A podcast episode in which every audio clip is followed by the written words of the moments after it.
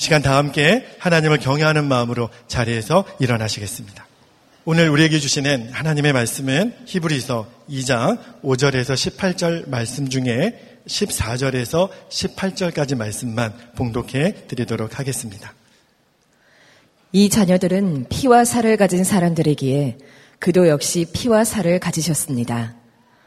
그것은 그가 죽음을 겪으시고서 죽음의 세력을 쥐고 있는 자, 곧 악마를 멸하시고 또 일생 동안 죽음의 공포 때문에 종로를 타는 사람들을 해방시키기 위함이었습니다. 사실 주님께서는 천사들을 도와주시는 것이 아니라 아브라함의 자손들을 도와주십니다. 그러므로 그는 모든 점에서 형제 자매들과 같아지셔야만 했습니다. 그것은 그가 하나님 앞에서 자비롭고 성실한 대제사장이 되심으로써 백성의 죄를 대신 갚으시기 위한 것입니다. 그는 몸소 시험을 받아서 고난을 당하셨으므로 시험을 받는 사람들을 도우실 수 있습니다. 아멘. 하나님의 말씀입니다. 자리에 앉으시겠습니다. 아, 오늘 설교는 아주 무거운 주제가 될지 모르겠습니다. 그러나 대단히 중요하고 또 놀라운 메시지이기도 합니다. 그것은 예수님을 믿으면 아, 죽음도 두렵지 않게 된다는 것입니다. 아, 여러분은 예수님을 믿으니 죽음도 두렵지 않게 되었는지를 여러분 자신이 한번 점검해 보시기 바랍니다. 제가 신학교 다닐 때 어느 목사님 장례 이야기를 아주 감동적으로 들었습니다. 그 목사님이 아, 위암으로 오래 고생하시다가 아, 혼수 상태에 빠지셨습니다. 장로님들이 급히 병원 중환자실에 모셔 어, 갔는데 의식이 돌아오셨어요. 의식이 돌아오시고 제일 먼저 하신 말씀이 그 수혈하는 주사를 뽑으라고 하셨습니다. 아, 왜 이렇게 쓸데없는 짓을 하느냐? 나는 이미 이제 하나님께로 가야 될 몸이야. 피가 없어서 젊은 사람들도 어, 수술하지 못하는 일이 많대는데 그러면서 한사코 그 수혈하는 주사를 뽑게 하시고 그리고 그 숨이 막 가빠하시는 중에 그 둘러서 있는 장로님들 한 분한 한 분을 위해서 다 기도하시고 그리고는 눈을 감고 소천하신 아, 목사님 장례식 때 아, 장로님께서 인사하시면서 우리 목사님은 명설교자이셨지만 돌아가실 때 임종하실 때도 그분은 우리에게 설교를 하셨습니다. 그런 인사를 하셨다고 해서 감동을 받았습니다. 아 정말 아, 죽음의 두려움을 완전히 해결하신 목사님이시구나. 아, 그러나 감동은 받았지만 신학교 다닐 때는 그 목사님의 심정과 그 목사님의 믿음을 아, 언뜻 잘 제가 이해하기는 어려웠습니다. 도대체 목사님은 어떤 분이셨길래 그 순간에 그렇게 하실 수 있었을까? 여러분들은 아, 죽음이 여러분의 눈앞에 다가올 때 두려워하지 않을 수 있겠습니까? 예수님을 믿으면 죽음의 두려움이 정말 없어지는 것입니까? 오늘 본문의 말씀은 그렇다입니다. 그렇다. 아, 오늘 본문 말씀 14절 아, 하반절부터 보면 그가 죽음을 겪으시고서 죽음의 세력을 쥐고 있는 자, 곧 악마를 멸하시고 또 일생 동안 죽음의 공포 때문에 종로를 하는 사람들을 해방시키기 위함이었습니다. 여러분, 예수님이 왜 최고일까요? 우리에게 죽음의 두려움도 아, 다 풀어주시고 우리를 해방시켜 주시는 분이기 때문에 그렇습니다. 여러분 도대체 그 무엇이 우리를 죽음의 두려움에서도 우리를 해방시켜 줄 수 있을까요? 지금 여러분들 중에는 현실적으로 실제로 지금 두, 죽음이 두려운 분이 계실 겁니다. 죽는다는 것이 두려운 분이 정말 예수님을 믿으면 이 두려움도 없어지는 걸까? 자, 죽음의 공포가 어째서 우리에게 있는지를 알 필요가 있습니다. 왜 우리는 죽음이 두려운 거지요? 자연스러운 일이 아닙니다. 처음에 하나님이 우리 인간을 창조하실 때 전혀 죽음의 두려움이 없었습니다. 지금 우리에게 죽음의 두려움이 있는 것은 어떤 사건 때문입니다. 거기는 이유가 있는 겁니다. 오늘 아, 말씀에 보면은 14절에 죽음의 세력을 쥐고 있는 자 곧 악마라고 그렇게 지적하고 있습니다. 그러니까 우리가 죽음의 공포를 가지고 있는 것은 악마가 우리를 마음을 그렇게 사로잡고 있기 때문입니다. 죽음의 세력을 가지고 있는 자가 있습니다. 그게 악마입니다. 그것 때문에 우리가 지금 죽음이 두려운 겁니다. 그러므로 여러분들이 죽음이 두렵다고 하는 것을 이제는 영적으로 분별할 수 있는 눈이 있어야 합니다. 예수님께서 우리에게 오신 것은 우리를 이 죽음의 고통, 공포 속에서 우리를 해방시키기 위해서 우리에게 오셨다고 그랬습니다. 그 마귀가 우리에게 죽음의 공포를 주고 있기 때문입니다. 아담과 하와가 선악과를 따먹고 그리고 우리는 죄의 종이 됐습니다. 죄 뒤에는 마귀가 역사했습니다. 마귀가 우리를 사로잡게 된 겁니다. 이 마귀가 가지고 있는 가장 강력한 무기가 죽음입니다. 그래서 사람들마다 죽는다고 생각하면 꼼짝을 못 하는 겁니다. 죽을까봐 걱정하는 겁니다. 죽는다면 뭐, 모든 것을 다 내놓습니다. 심지어 예수 믿는 사람조차도 죽는다는 두려움 속에 사로잡히면 예수 믿는 믿음을 버리는 일까지 생긴단 말입니다.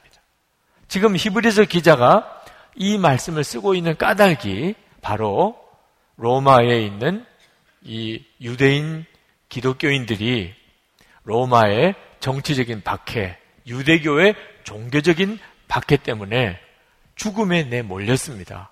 예수 믿으면 죽는 거예요. 이런 위기에 빠졌을 때 그들이 예수 믿는 것을 그만 포기하는 일들이 생기기 시작을 했습니다. 죽음은 이렇게 무섭습니다. 그때 히브리스 기자가 이 말씀을 하고 있는 겁니다. 예수님은 우리를 죽음의 공포에서부터 자유하게 해주시는 분이라. 죽음의 두려움 속에 내몰려 있는 우리 그리스도인들을 예수님은 능히 도와주실 수 있다고.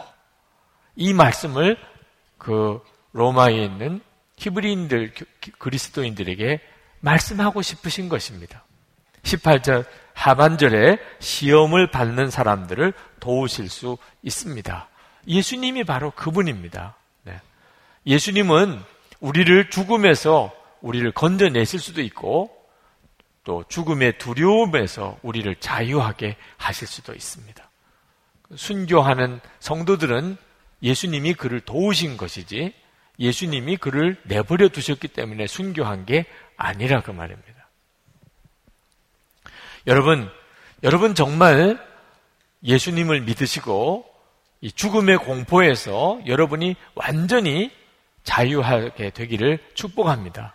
더 이상 죽음에 대해서 두려워하지 않고 하나님이 기뻐하는 길을 당당히 가실 수 있게 되기를 축복합니다. 예수님이 그것 때문에 오셨습니다. 예수님이 사람의 몸을 입고 오신 것은 사람이 되셔야 우리가 죄와 죽음에 묶여 사는 우리를 구원해 내실 수 있기 때문입니다. 14절 말씀에 이 자녀들은 피와 살을 가진 사람들이기에 우리들을 말합니다. 그도 역시 예수님을 말합니다. 피와 살을 가지셨습니다. 하나님이 굳이 인간이 되실 수밖에 없는 이유는 그래야만 죄와 사망의 권세에 묶여 있는 우리를 건져내실 수 있기 때문입니다. 17절에 다시 반복해서 이야기합니다. 그러므로 그는 모든 점에서 형제 자매들과 같아지셔야만 했습니다. 그것은 그가 하나님 앞에서 자비롭고 성실한 대제사장이 되심으로써 백성의 죄를 대신 갚으시기 위한 것입니다. 예수님께서 사람이 되시고 그리고 우리 죄를 다 예수님의 짊어지시고 십자가에서 죽으셨습니다. 그것이 우리를 향한 구원의 길을 여신 겁니다. 사람이 되셔야만 그렇게 하실 수가 있었고 십자가를 지셔야만 우리를 구원하실 수 있게 되는 것입니다. 그래서 예수님이 우리를 죄와 죽음의 공포에서 건져내신 거죠. 예수님이 우리를 죽음의 공포에서 건져내셔야 하겠기 때문에 예수님은 죽음을 겪으셔야 했습니다. 오늘 읽지 않았습니다만 9절 하반절에 보면 그는 하나님의 은혜로 모든 사람을 위하여 죽음을 맛보셔야 했습니다. 예수님이 죽음을 실제로 겪으셨어요. 십자가에서 실제로 죽으셨습니다. 예수님은 죽음의 공포를 다 겪으셨습니다. 18절 말씀에 그는 몸소 시험을 받아서 고난을 당하셨으므로 예수님은 실제로 저와 여러분이 겪는 모든 죽음의 상황을 다 실제로 겪으셨습니다. 대단히 두려워도 하셨습니다. 겟세만의 동산에서 정말 땀방울이 핏방울이 되도록 하나님께 이 잔이 내게서 지나가게 해 주옵소서. 그렇게 기도까지 하셨습니다. 왜? 죽음이 너무 두려웠기 때문에. 육신을 가지고 사람으로서의 예수님은 실제로 죽음의 두려움을 그대로 다 겪으셨습니다. 그리고 십자가에서 죽으셨습니다. 그랬기 때문에 예수님께서 저와 여러분을 죽음의 공포에서 건져내실 수 있게 되신 겁니다. 저와 여러분이 겪어야 될 죽음의 두려움을 예수님이 다 대신 겪으신 겁니다. 우리의 죄를 지신 것 뿐만 아니고 우리가 겪어야 될 죽음의 두려움도 예수님이 다 담당하신 겁니다. 그래서 누구든지 예수님을 믿으면 죽음의 두려움에서 노임을 받게 됩니다. 만약에 예수님의 십자가를 지시지 않았다면 그렇다면 우리는 하나님의 사랑을 하나님의 은혜를 제대로 믿고 누릴 수가 없었을 겁니다. 하나님이 그냥 우리를 사랑하신다. 내가 너를 용서한다. 하나님이 그렇게 말만 하셨다면 우리는 하나님의 그 사랑한다는 하나님의 메시지를 그대로 받아서 누릴 수가 없었을 겁니다. 왜냐하면 우리는 근본적으로 하나님이 너무 두렵기 때문입니다.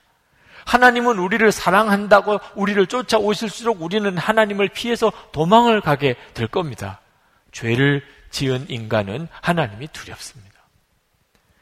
하나님께서 친히 사람이 되셔서 우리와 같이 오셨기 때문에 비로소 우리는 하나님이 우리를 얼마나 사랑하시는지 그리고 우리의 죄가 완전히 해결되고 사망의 권세가 꺾어졌다는 사실을 알게 된 겁니다. 여러분 공원에 가서 이쁜 다람쥐를 야생 다람쥐를 보았다고 합시다. 여러분은 너무 그 다람쥐가 이뻐서 사랑스러워서 해치려고 하는 마음이 아니고 너무 사랑스러워서 그 다람쥐에게 가까이 다가가면 그 다람쥐는 어떻게 하지요? 도망을 갑니다. 여러분은 그 다람쥐를 너무너무 사랑스러워하지만 그 다람쥐는 여러분을 두려워합니다. 여러분이 토끼를 여러분이 사랑스러워하지만 토끼는 여러분을 피해서 도망갑니다. 여러분이 산 새들이 너무 아름답고 사랑스럽지만 새들은 여러분을 피해서 도망갑니다. 하나님께서 우리를 사랑하신다고 하셔도 우리는 하나님의 사랑을 받아들일 수조차 없는 사람이었습니다. 근데 하나님께서 사람이 되시고 그리고 실제로 우리가 당할 죽음의 고통을 다 겪으셨기 때문에 우리가 비로소 하나님이 우리를 사랑하신다는 그리고 우리가 예수 그리스도 안에서 모든 죄와 그리고 사망의 권세에서 노임을 받았다는 사실을 믿을 수가 있게 된 겁니다. 그래서 누구든지 예수님을 믿으면 그 죄도 사함 받을 뿐만 아니고 죽음의 공포에서도 자유함을 얻게 됩니다. 이건 초대교회 성도들에게만 필요한 게 아닙니다. 이 믿음이. 지금 무서운 박해를 당하고 순교에 내몰리고 있는 그 초대교회 성도들에게만 예수님이 필요한 게 아니고 우리들에게도 똑같이 필요합니다. 저는 많은 성도들이 실제로 죽고 싶다는 이야기를 하는 것을 듣습니다. 죽겠다는 것이 입에 그냥 아주 배어 있는 성도들도 많습니다. 여전히 우리들도 마귀가 죽음의 권세를 가지고 우리를 사로잡고 있습니다. 예수를 믿었는데도 여전히 두, 죽음의 두려움, 죽겠다는 말이 늘 입에서 나오고 죽고 싶은 생각 속에 시달리는 많은 성도들이 있습니다. 마귀는 여전히 믿는 성도일지라도 죽음의 공포로, 죽음의 권세로 우리를 가지고 장난치고 있습니다. 여러분, 언제까지 이렇게 살기를 원하십니까? 예수님은 우리를 죽음의 두려움에서 건져주시려고 하시는데 여러분은 언제까지 죽음의 두려움 속에서 살기를 원하십니까? 이제는 여러분 진짜 예수님을 바로 믿으셔야 합니다. 여러분 안에 내가 예수를 믿었으니 죽음의 공포도 내게서 다 사라질 것이라는 것에 대하여 믿으셔야 합니다. 지금 현재 여러분 죽음이 두려우신 분, 현재는 아직까지 죽음의, 죽음의 두려움 속에 계신 그런 성도를 할지라도 믿음은 바로 가지셔야 합니다. 예수님은 나를 죽음의 두려움에서 능히 건져 주실 수 있다. 이 믿음이 안 되는 분들이 많습니다. 아유, 나는, 나는 그런 믿음을 갖기는 어려울 거야. 그런 믿음은 특별한 사람들에게 있는 걸 거야. 아니, 세상에 죽음도 두렵지 않는 사람이 어디 있겠어. 아무리 예수를 믿어도 죽음이 두렵지 않는 사람이 어디 있겠어. 이렇게 생각하는 분들이 있다니까요. 이것도 믿음인 것이거든요. 왜 많은 성도들이 실제로 예수를 믿고도 죽음의 두려움 속에 여전히 있습니까? 예수님이 나를 죽음의 두려움에서 건져 주실 것이라고 믿지 않기 때문입니다.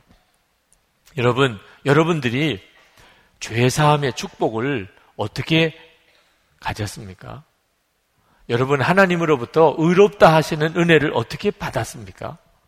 여러분은 하나님의 자녀가 되는 권세를 어떻게 누리고 있습니까? 여러분 죽으면 천국에 간다는 사실을 여러분은 어떻게 그렇게 누리고 사십니까? 다 믿었기 때문이잖아요. 하나님의 말씀을 믿었기 때문에 여러분이 지금 다 누리고 있잖아요. 나는 죄의 사함을 받았어. 나는 하나님이 의롭다고 인정해 주셔. 나는 하나님의 자녀야. 나는 죽으면 천국에 갈 거야. 여러분 이걸 어떻게 여러분이 그렇게 누리고 사세요? 여러분이 믿으셔서 그런 거잖아요. 그렇다면 여러분 원수도 용서할 수 있어. 원수도 사랑할 수 있어. 죄 안 짓고 살 수 있어. 항상 기뻐하고 범사에 감사하며 살 수 있어. 죽음도 두려워하지 않을 수 있어. 이건 왜 안 믿나요? 그건 왜 어려울 거라고 생각하나요? 그건 내게 도무지 이루어질 수 없을 거야. 그건 왜 그렇게 생각하나요?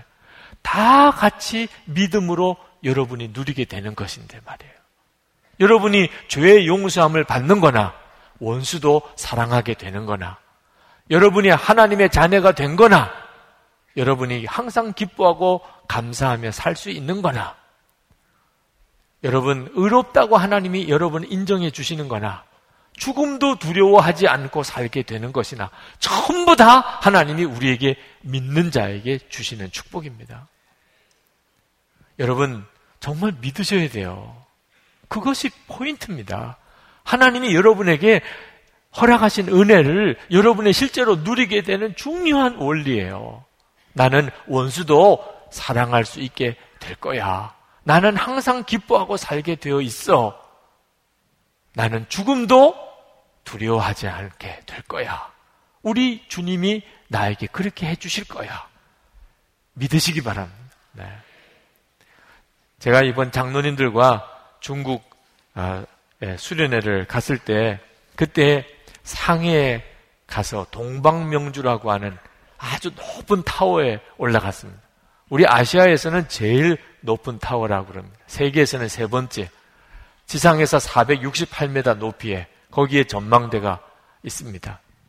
거기에 상해를 다 구경할 수 있었는데 한 층에 갔더니 바닥을 다 유리로 만들었어요. 그래서 거기서는 그냥 바닥이 다 내려다 보이는 겁니다. 그 유리 바닥 위에 이렇게 서서 내려다 보는 것 자체가 아찔했어요. 아주 다리에 힘이 쫙 풀릴 정도로 극심한 공포를 느낄 수밖에 없는 그런 전망대가 있었습니다. 그 전망대에 올라가서 그 전망대를 이렇게 쭉 돌면서 그 상의 거리를 그 위에서 쭉 내려다 보았습니다. 사람들이 저에게 말하기를 아니 무섭지 않습니까 목사님? 그렇게 잠깐 서 있는 것도 다리가 후들거리는데 어떻게 그 위에서 그렇게 전망대를 쭉 걸어 다닐 수가 있습니까? 그렇게 저에게 물으세요. 실제로 저도 굉장한 두려움을 느꼈습니다. 아마 여러분들도 다 그 위에 섰다면 정말 극심한 두려움을 느끼셨을 거예요. 그러나 그때 제 마음속에 생각되기를 이렇게 아주 두려운 그런 느낌이지만 그래도 안전하게 만들었으니까 관광객들 보고 올라가라고 하지 않았겠나 말. 거기 올라가면 잘못하면 떨어져서 땅바닥에 그렇게 아주 곤두박질하게 만약에 그럴 가능성이 조금이라도 있었다면 거기 올라가지 못하게 했을 거 아니겠냐. 하여튼 어떻든지 그 유리 거울은 깨지지 않는 거울이고 어떻든지 조금이라도 사고가 생기지 않도록 모든 조치를 어떻게 했는지는 모르지만 다 해놓았으니까 거기 올라가서 한번 걸어보라고 하지 않았겠냐 말이에요. 그러니까 안전할 거라고 믿고 올라간 거죠. 믿고, 아, 믿음으로, 믿음으로 무언가를 해보는 중요한 훈련을 여기서 한번 해보겠구나. 그래서 유리거울 위에 그냥 올라간 거예요. 안 무서워서 올라간 게 아니고 믿고 올라간 거예요. 안전할 거라고 믿고. 그리고 한 걸음씩, 한 걸음씩 이렇게 내디뎌 보니까 아슬아슬하게 느껴지기는 하지만 그 나름대로 아주 스릴도 있었어요. 네. 믿음으로 우리가 얼마든지 믿음으로 나갈 수 있단 말입니다. 어떤 분은 아니 목사님 아무리 그래도 제가 보기에는 그 잠깐 올라가는 것도 쉽지 않던데 그걸 어떻게 그렇게 뺑 그 다 그렇게 걸을 수가 있냐고 제가 생각해 봤어요. 아, 내 믿음이 많이 컸구나. 이런 생각. 네. 매주일마다 이렇게 설교를 하다 보니까 나도 모르게 믿음이 커졌어요. 여러분, 그 동방명주 468m 위에 올라가서 유리거울 위에 걸어가는 것보다 주일에 이렇게 설교하는 게 훨씬 무서운 거 아십니까? 여러분 앞에 서서 하나님의 말씀을 이렇게 선포해야 되는 것이 훨씬 무섭습니다. 네. 진짜일까 걱정되는 분은, 의심이 되는 분은 다음 주일에 한번 체험할 기회를 드리겠습니다. 쉬운 일이 아니에요. 매주마다 이렇게 설교를 하다 보니까 믿음이 커진 모양이에요. 그 동방명주 위에 올라가서 유리거울 위에 올라가는 건 아무것도 아니더라. 믿음은 훈련되어지는 것입니다. 여러분이 믿음으로 걸음을 내딛는 일이 중요해요. 지금 여러분 굉장한 두려운 형변 속에 있는 분이 있습니까? 죽음의 공포가 여러분을 사로잡고 있는 분이 혹시 있습니까? 그러면 이제야말로 여러분이 진짜 믿음의 삶을 경험해 볼 때가 온 겁니다. 우리 주님이 약속하셨잖아요. 여러분, 우리가 믿을 수 있는 것 중에 가장 확실히 믿을 수 있는 게 하나님의 말씀 아닙니까? 분명히 말씀 속에 예수님은 우리를 죽음의 공포에서 해방시키셨다고 말씀하셨잖아요. 그러니 여러분이 그 어떤 문제 때문에 죽을 것 같은 두려움이 있을지 모르지만 주님은 나를 책임져 주셨다. 나를 모든 죽음의 두려움에서 건져 주신다. 하는 사실을 믿고 믿음의 걸음을 내디뎌 보시란 말이에요. 여러분이 하실 일은 믿는 거예요. 그리고 그 예수님을 바라보는 것입니다. 여러분을 그 죽음의 공포에서 정말 건져내실 분은 예수님이십니다. 여러분이 예수님을 바라보면 예수님께서 여러분에게 죽음의 두려움에서 여러분을 이기게 해주십니다. 요점은 예수님을 바라보는 것입니다. 오늘 우리가 읽지는 않았지만 구절 말씀에 보면 예수님을 본다는 말씀이 나옵니다. 우리 한번 같이 읽겠습니다. 구절 말씀을 함께 읽겠습니다. 예수께서 다만 잠시 동안 천사들보다 낮아지셔서 죽음의 고난을 당하심으로써 영광과 존귀의 면류관을 받아 쓰신 것을 우리가 봅니다. 그렇게 쓰고 있어요. 우리가 본다는 거예요. 예수님을 본다는 거예요. 예수님이 무엇을 봅니까? 예수님이 사람이 되신 것. 성육신 하셔서 하나님이신 예수님이 사람이 되신 것. 그리고 그 예수님이 십자가의 고난을 당하신 것. 그리고 죽었다가 사흘 만에 부활하신 것. 그리고 하나님의 보좌의 영광 중에 계신 것. 그리고 그 예수님이 지금 우리 가운데 오신 것을 우리가 본다는 거예요. 여러분, 그걸 보시고 계십니까? 저는 여러분이 그걸 본다고 믿습니다. 참 신기한 일이죠. 우리의 육신의 눈으로는 한 번도 본 적이 없는 것들입니다. 우리가 어찌 하늘에서 예수님을 보았겠습니까? 우리가 예수님의 성육신 하시는 것을 어떻게 보았겠습니까? 예수님의 십자가 달리신 걸 본 사람이 누가 있습니까? 예수님의 부활을 실제로 본 사람이 누가 있습니까? 예수님이 승천하신 것을 여기 본 사람이 누가 있습니까? 그런데도 우리 머릿속에는 선명하게 다 보입니다. 영적인 눈이 열린 거죠. 예수님은 하나님이셨는데 육신을 입고 사람이 되셨고 그 예수님이 십자가의 고난을 당하시고 그 예수님이 죽었다가 부활하시고 그 예수님이 승천하신 것을 우리는 우리의 머릿속에 선명히 보고 있습니다. 물론 여러분 믿음의 정도에 따라 보는 선명도가 달라질 수는 있지요. 어떤 사람은 정말 눈으로 보는 것처럼 너무나 분명해. 어떤 사람에게는 좀 가물가물할 수는 있지만 만약에 여러분이 정말 영적인 눈이 뜨여서 예수님을 바라보는 사람이 아니라고 한다면 오늘 여기에 오신 것은 기적이에요. 여러분 속에 여러분의 구주이신 예수님을 바라보는 눈이 열려 있단 말입니다. 여러분처럼 이렇게 영적인 눈이 열려서 예수님을 바라볼 수 있는 사람이어야 실제로 살아계신 예수님을 보아도 그 예수님을 구주로 영접할 수 있는 거예요. 예수님을 실제로 본 사람들 예수님 십자가에 못 박았잖아요. 예수님을 실제로 본 사람들, 예수님이 실제로 기적을 행하는 것도 본 사람, 예수님의 설교 말씀을 직접 들은 사람들, 그 사람들이 나중에 예수님을 십자가에 못 박았잖아요. 영적인 눈이 뜨이지 않은 사람은 실제로 예수님을 보아도 예수님을 오히려 십자가에 못 박을 뿐입니다. 예수님은 어떻게 보아야 진짜 보는 거죠? 영적인 눈이 뜨여서 보아야 하는 거예요. 예수님을 볼 수 있을까요? 물론이죠. 지금 여러분들이 보고 있잖아요. 예수님의 성육신과 십자가와 부활과 예수님의 성천을 여러분들은 지금 머릿속에 다 그려보고 있잖아요. 여러분이 이렇게 예수님을 계속 바라보면 그러면 예수님께서 여러분 안에 여러분을 죽음의 공포 속에서 여러분을 완전히 건져내시는 일을 하신단 말입니다. 이것이 우리 주님이 우리 가운데 행하시는 놀라운 구원의 역사입니다. 여러분, 요즘 누가복음 21장 지난 주간에 큐티를 다 하셨을 겁니다. 그 누가복음 21장 큐티를 하시는 중에 여러분 읽으신 대로 이제 마지막 때가 오면 온갖 자연재해, 무서운 일들이 막 일어나게 될 것이라. 도처에서 지진과 기근이 있을 것이라. 그러나 아직은 끝이 아니라. 우리 주님이 오시기 전에 성도들이 핍박을 당하는 박해를 받는 일이 일어날 것이라. 주님이 말씀하셨어요. 주님이 재림이 오시기 전에 성도들에게 대박해가 일어나게 될 것이다. 그러나 너희들이 두려워하지 말.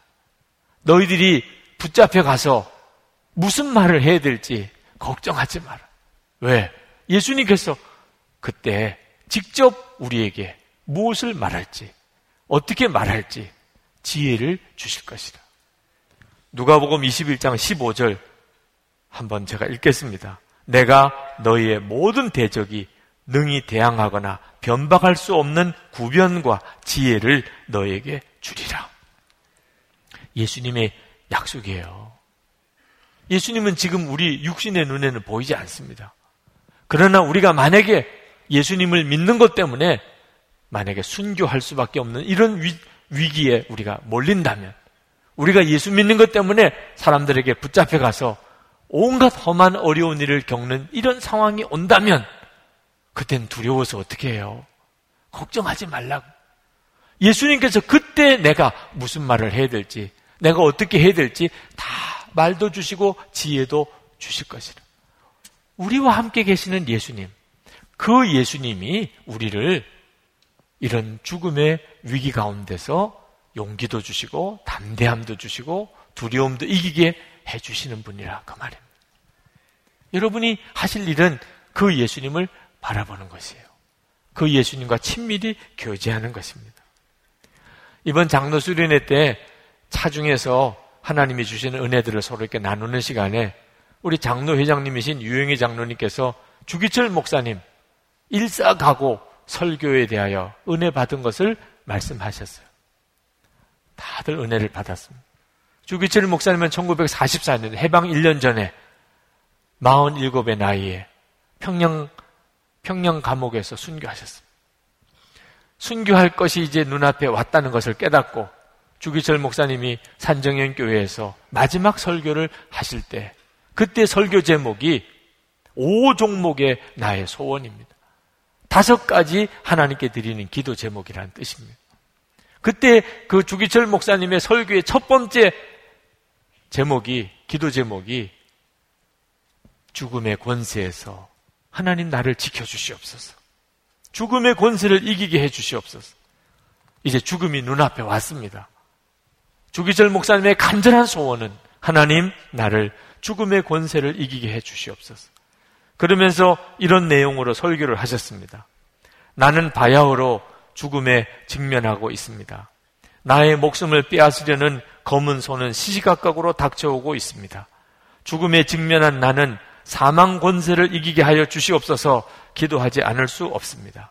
사망 권세는 마귀가 사람을 위협하는 최대의 무기인가 합니다. 죽음을 두려워 의를 버리고 죽음을 면하려고 믿음을 버린 사람이 얼마나 많습니까? 베드로도 죽음이 두려워 가야바의 법정에서 예수를 부인하고 계집종 앞에서 세 번이나 맹세하였으니 누가 감히 죽음이 무섭지 않다고 장담하겠습니까? 그러나 폐결핵 환자로 요양원에 눕지 아니하고 예수의 종으로 감옥에 갇히 우는 것은 얼마나 큰 은혜입니까? 자동차에 치여 죽는 죽음도 있는데 예수의 이름으로 사형장에 나가는 것은 그리스도인 최대의 영광입니다. 나의 사랑하는 교우 여러분, 그리스도의 사람은 살아도 그리스도인답게 살고 죽어도 그리스도인답게 죽어야 합니다. 죽음을 무서워 예수를 저버리지 마시오. 풀의 꽃과 같이 시들어 떨어지는 목숨을 아끼다가 지옥에 떨어지면 그 안이 두렵습니까? 한번 주고 영원한 천국 복락 그 안이 즐겁습니까? 그리고 두 번째 대지로 긴 기간 당하는 고난을 견디게 하여 주옵소서. 세 번째 대지로 나이 많은 어머니 처자와 교우들을 주님께 부탁합니다. 네 번째 대지로 의에 살고 의에 죽게 하여 주시옵소서. 이 네 번째 대지에서 주기철 목사님은 한탄하셨어요. 아, 내 주 예수의 이름이 땅에 떨어지는구나.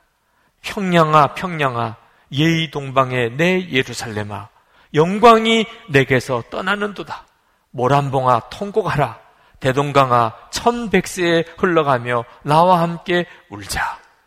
나의 사랑하는 교우 여러분, 의에 죽고 의에 사르사, 사르사이다. 여러분, 예수는 살아계십니다. 예수로 죽고 예수로 살아사이다. 주기철 목사님이 그 마지막 설교를 하실 때 대부분의 동료 목회자들과 교인들은 다 신사참배를 했습니다. 죽음이 두려워서. 고난당하는 게 두려워서. 그것을 보면서 주기철 목사님 마음에 이거 큰일 났구나. 평양아, 대동강아, 모란봉아, 큰일 났구나. 아마 지금 북한 형편을 그때 예견하셨는지 모릅니다. 너무너무 안타까운 거예요. 잠깐 동안 고난을 피하려고 너희들이 앞으로 어떻게 되려고 그러냐. 그러면서 마지막으로 내 영혼을 주님께 부탁합니다. 그리고 설교를 마치셨어요. 여러분, 주기철 목사님의 순교는요, 주기철 목사님이 통이 크신 분이고 의지가 강한 분이기 때문에 순교하신 게 아닙니다. 정말 예수님을 바라보는 믿음의 눈이 열린 분이기 때문에 그렇게 하실 수 있었던 거예요. 어떤 분이 저에게 목사님은 주기철 목사님처럼 순교할 자신이 있습니까? 이렇게 물어보신다면 저는 아마 그럴 수 있다고 확신을 못 할 겁니다. 왜냐하면 제가 너, 저를 너무 잘 알거든. 저는 죽는 것 정도가 아니고 장애인이 될 만한 어려운 일을 당할 때도 정신을 못 차렸어요.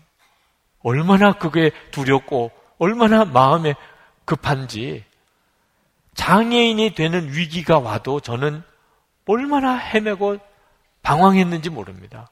그런 전데 제가 어떻게 순교도 할 수 있겠다고 그렇게 말할 수 있겠습니까? 그러나 저는 한 가지 분명하게 아는 것은 제 안에 계시는 예수님. 그 예수님께서 만약에 제가 순교할 만한 상황에 처하게 된다면 저를 붙잡아 주실 것을 믿는 겁니다. 저는 제가 순교를 감당할 수 있다고 절대 자신 못합니다. 그러나 제 안에 계시는 예수님께서 그때 저를 붙잡아 주실 것을 믿는 것입니다. 순교자들은 다 그런 믿음으로 순교했습니다. 주님이 그들을 붙들어 준 겁니다. 죽음이 두렵지 않게 만들어 주신 겁니다. 다윗이 시편 23편 4절에 내가 사망의 음침한 골짜기로 다닐지라도 해를 두려워하지 않을 것은 다윗은 부족함이 없다고 고백했고 또 죽음도 무섭지 않다고 고백을 했습니다. 어떻게 그럴 수 있었죠? 주께서 나와 함께 하십니다. 그것이 다윗의 대답이었어요. 다윗은 항상 하나님이 함께 계시는 것을 알았습니다. 그래서 다윗은 내가 사망의 골짜기를 다닐지라도 해 받을 것을 두려워하지 않는다고 그랬습니다. 여러분, 여러분 중에 죽음이 두려우신 분이 계십니까? 그렇다면 그것은 지금 현재 여러분은 예수님에게 붙잡힌 게 아니고 마귀에게 붙잡혀 있다는 뜻입니다. 예수를 믿고도 여전히 죽음이 두렵다. 죽을까봐 두렵다. 사망의 권세로 여러분을 붙잡고 있는 것은 마귀라는 사실을 알아야 합니다. 여러분이 예수님과 친밀히 교제하게 되고 예수님이 여러분을 정말 사로잡게 되면 여러분 안에 놀라운 일이 벌어집니다. 그것은 죽음이 두렵지가 않게 됩니다. 지금 현재 죽음이 두려우신 분들 너무 걱정하지 마시기 바랍니다. 여러분이 예수님을 계속 바라보면 예수님께서 여러분에게 반드시 여러분이 깜짝 놀랄 정도로, 여러분 자신이 놀랄 정도로 죽음도 두렵지 않는 놀라운 변화를 여러분이 경험하게 해 주실 것입니다.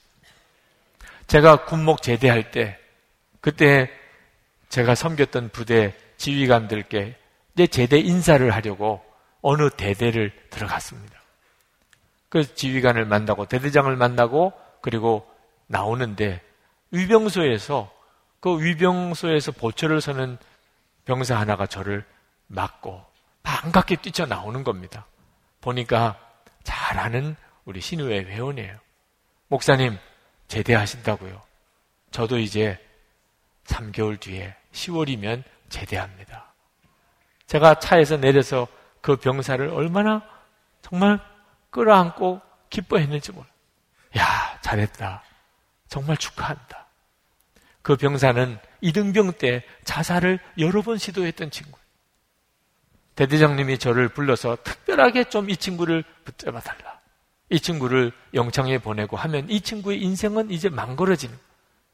어떻든지 바로잡아서 군생활 끝까지 잘할 수 있게 해봅시다. 목사님 좀 맡아줘요. 그래서 그 친구를 붙들고 얼마나 상담하고 기도하고 했는지 모르. 그러나 여러 번 제 마음에 안 되나 보다. 이 친구는 안 되나 보다. 그랬던 낙심이 여러 번 있었습니다. 이제는 여기가 끝인가? 이런 생각도 했었어요. 제가 그 친구와 헤어지고 나오면서 그 친구가 무사히 제대하게 됐다는 사실도 너무 감사하지만 마음에 부끄러운 생각이 들더라. 포기할 뻔 했던 그 여러 번의 순간이 너무너무 부끄럽더라. 이렇게 될 수 있는 건데 여러분, 자살의 영도 마귀가 사망의 권세로 우리를 사로잡고 장난하는 것 중에 하나입니다. 죽으라. 차라리 죽으라. 죽는 게 더 편해. 사망의 권세로 나를 사로잡고 죽음에 영원한 죽음을 끌고 들어가는 일이란 말. 그러나 우리 주님은 능히 우리를 건져내실 수 있습니다. 우리가 진짜 믿고 포기하지 않으면 우리가 예수님을 믿고 의지하는 것에 대해서 낙심하지 않으면 우리 주님은 반드시 우리를 죽음의 권세에서, 죽음의 두려움에서 건져내십니다. 제 아내가 죽음의 두려움이 있었어요. 결혼하고 난 다음에 제 아내의 마음에 죽음의 두려움이 있다는 걸 알았습니다.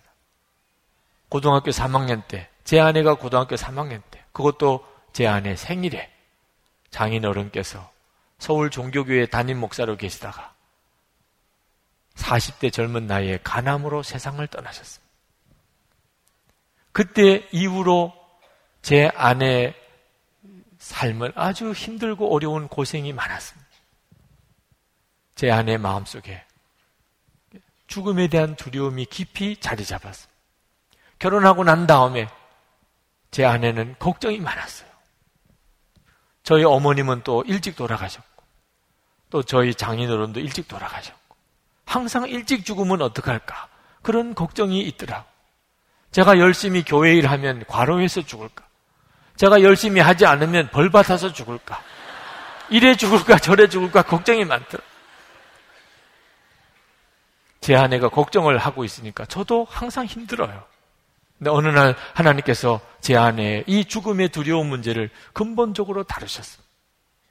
제 아내에게 암이 있다는 것이 밝혀졌습니다. 그날 받았던 제 아내의 전화 지금도 잊을 수가 없어요. 여보, 암이래요. 그 짧은 말 속에 죽음의 두려움이 있었습니다. 나는 이제 죽는데요. 이런 식으로 들렸어요. 수술을 받기 위해서 같이 기도하는 여러 번의 기도회 중에 아, 두려움이 영의 역사라는 걸 알게 됐습니다. 찬송하고 뜨겁게 기도하면 평안이 왔다가 또 바로 조금 뒤에는 무서운 두려움이 임했습니다. 제 아내가 그 두려움의 영에 시달리는 것을 옆에 보면서 아, 이것은 무서운 영적인 싸움이구나. 암이 문제가 아닙니다. 병마가 있다는 걸 알았습니다. 어느 날 제 아내가 결단을 해야 될 순간이 왔다는 것을 깨달았습니다. 수술을 받기 얼마 전에. 그때는 수술이 굉장히 어려울 거라고 생각했어요. 온몸에 다 전이가 됐다고 그렇게 예측했었어요. 그때 제 아내가 하나님 앞에 이렇게 기도했다고 그랬습니다. 하나님, 더 이상 살려달라고 하지 않겠습니다. 주님, 죽어도 좋습니다. 주님 뜻대로 다 맡깁니다. 그렇게 살려달라고 막 몸부림칠 때는 도무지 누릴 수가 없었던 놀라운 평안이 그때 마음에 놀랍게 임했다고 했습니다. 죽음에 대한 두려움을 붙들고 있으니까 마귀가 계속해서 시달리게 하는 거, 공격하는 거. 근데 죽음의 두려움을 탁 놓아버리니까 마귀가 어떻게 역사할 길이 없는 거죠. 그 암 수술로 인해서 제 아내에게는 죽음의 두려움에 대한 영적인 다름이 있었어요. 그리고 하나님이 거기에서 이기게 하셨습니다. 하나님이 정말 죽음에서 두려움에서 이겼는지를 점검하는 또 한 번의 사건이 있었습니다. 아프가니스탄에서 샘물교회 봉사팀이 피랍되어서 뭐 너무너무 우리 국가적으로도 어려웠던 일이 있었죠. 그 일이 있기 얼마 전에 제 아내가 너무나 비슷한 꿈을 꾸었습니다. 근데 그때는 피랍된 것이 저였어요. 선교 여행 중에 폭도들에게 피랍이 됐습니다. 그리고 제가 죽느냐 마느냐 하는 위기 속에 이제 뭐 그런 저를 구출해 내기 위해서 교회에서 얼마의 보상금을 준비하고 이런 논의가 되고 있었답니다. 그때 제 아내가 이건 아니라고 생각이 들더요. 교인들이 헌금한 걸 이교도들에게 갖다가 주고 그리고 내 목숨을 살려내는 것은 이건 하나님의 뜻이 아니잖아. 그래서 그런 논의를 하고 있는 장로님들 회의하는 곳에 제 아내가 가서 울면서 이렇게 하시면 안 됩니다. 교인들이 헌금한 것을 내 남편 구출하려고 이교도들에게 줄 수는 없습니다. 절대로 이렇게 하시면 안 됩니다. 내 남편이 죽는다 하더라도 이거는 이렇게 하면 안 됩니다. 그랬다는 거예요. 네. 꿈에서 깨서 아침에 저에게 자기가 그랬다는 거예요. 울면서. 그러면 나는 죽으라는 거예요, 그냥. 기분이 묘하더라고, 그 이야기를 듣는데. 이 여자가 나를 완전히 버렸구나 이런 생각도 그때 제가 알았어요. 제 아내에게서 죽음의 두려움이 꺾어졌구나. 죽을까봐 두려워하면서 그동안 그렇게 하던 제 아내가 아니었어요. 그건 놀라운 일이었어요. 그리고 저에게는 오히려 자유함이 왔어요. 더 이상 이 문제로 인하여 마귀가 우리를 건드리지 못하겠구나. 여러분, 우리와 함께 계시는 주님은 놀라우신 분이십니다. 우리를 완전히 구원해 내시는 분이십니다. 죽음의 두려움은 마귀가 우리를 끝까지 물고 늘어지는 무기입니다. 그러나 예수님 안에서는 더 이상 두, 죽음의 두려움이 우리에게서 떠나가 버리고만. 여러분, 정말 내가 죽음도 두려워하지 않을 수 있을까? 그건 실제로 그 일을 겪어봐야만 알 수 있는 거지요. 그러나 여러분, 예수님과 친밀히 교제해 보십시오. 여러분이 예수님과 친밀하다고 느껴지면 여러분은 제가 보증합니다. 여러분에게 어떤 일이 다가오든지 두려워하지 않게 됩니다. 그러므로 주님을 바라보시라는 것. 여러분이 예수님을 바라보는 생활을 하시면 죽음이 두렵지 않는 정도가 아닙니다. 너무나 놀라운 일이 눈앞에 벌어집니다. 하나님의 나라가 완전히 보입니다. 어디로 가야 될지, 어디가 잘 되는 길인지, 어떤 게 축복의 길인지, 어떻게 진짜 사는 길인지 너무나도 분명해집니다. 그래서 시온의 대로라고 하는 것입니다. 우리의 삶 전체가 다 바꿔지게 되는 것입니다. 기도하십시다. 여러분, 예수님을 정말 믿으셔야 됩니다. 주님을 바라보시는 삶을 시작하십시오. 여러분이 그 어떤 것에서도 두려워하지 않게 됩니다. 지금 태풍이 저 제주도 아래쪽에서부터 올라오고 있다는 소식을 듣습니다. 이런 일에도 우리는 두려움을 느낍니다. 그러나 예수님, 주 예수님은 우리를 어떤 두려움에서도 건져내시는 분이십니다. 오늘도 기도하는 중에 예수님과 여러분이 온전히 하나 되어지고 예수님께서 여러분들을 모든 사망의 권세에서 건져내시는 역사가 있기를 축복합니다. 기도하십시다. 은혜와 사랑이 많으신 하나님, 놀라우신 하나님의 은혜를 감사합니다.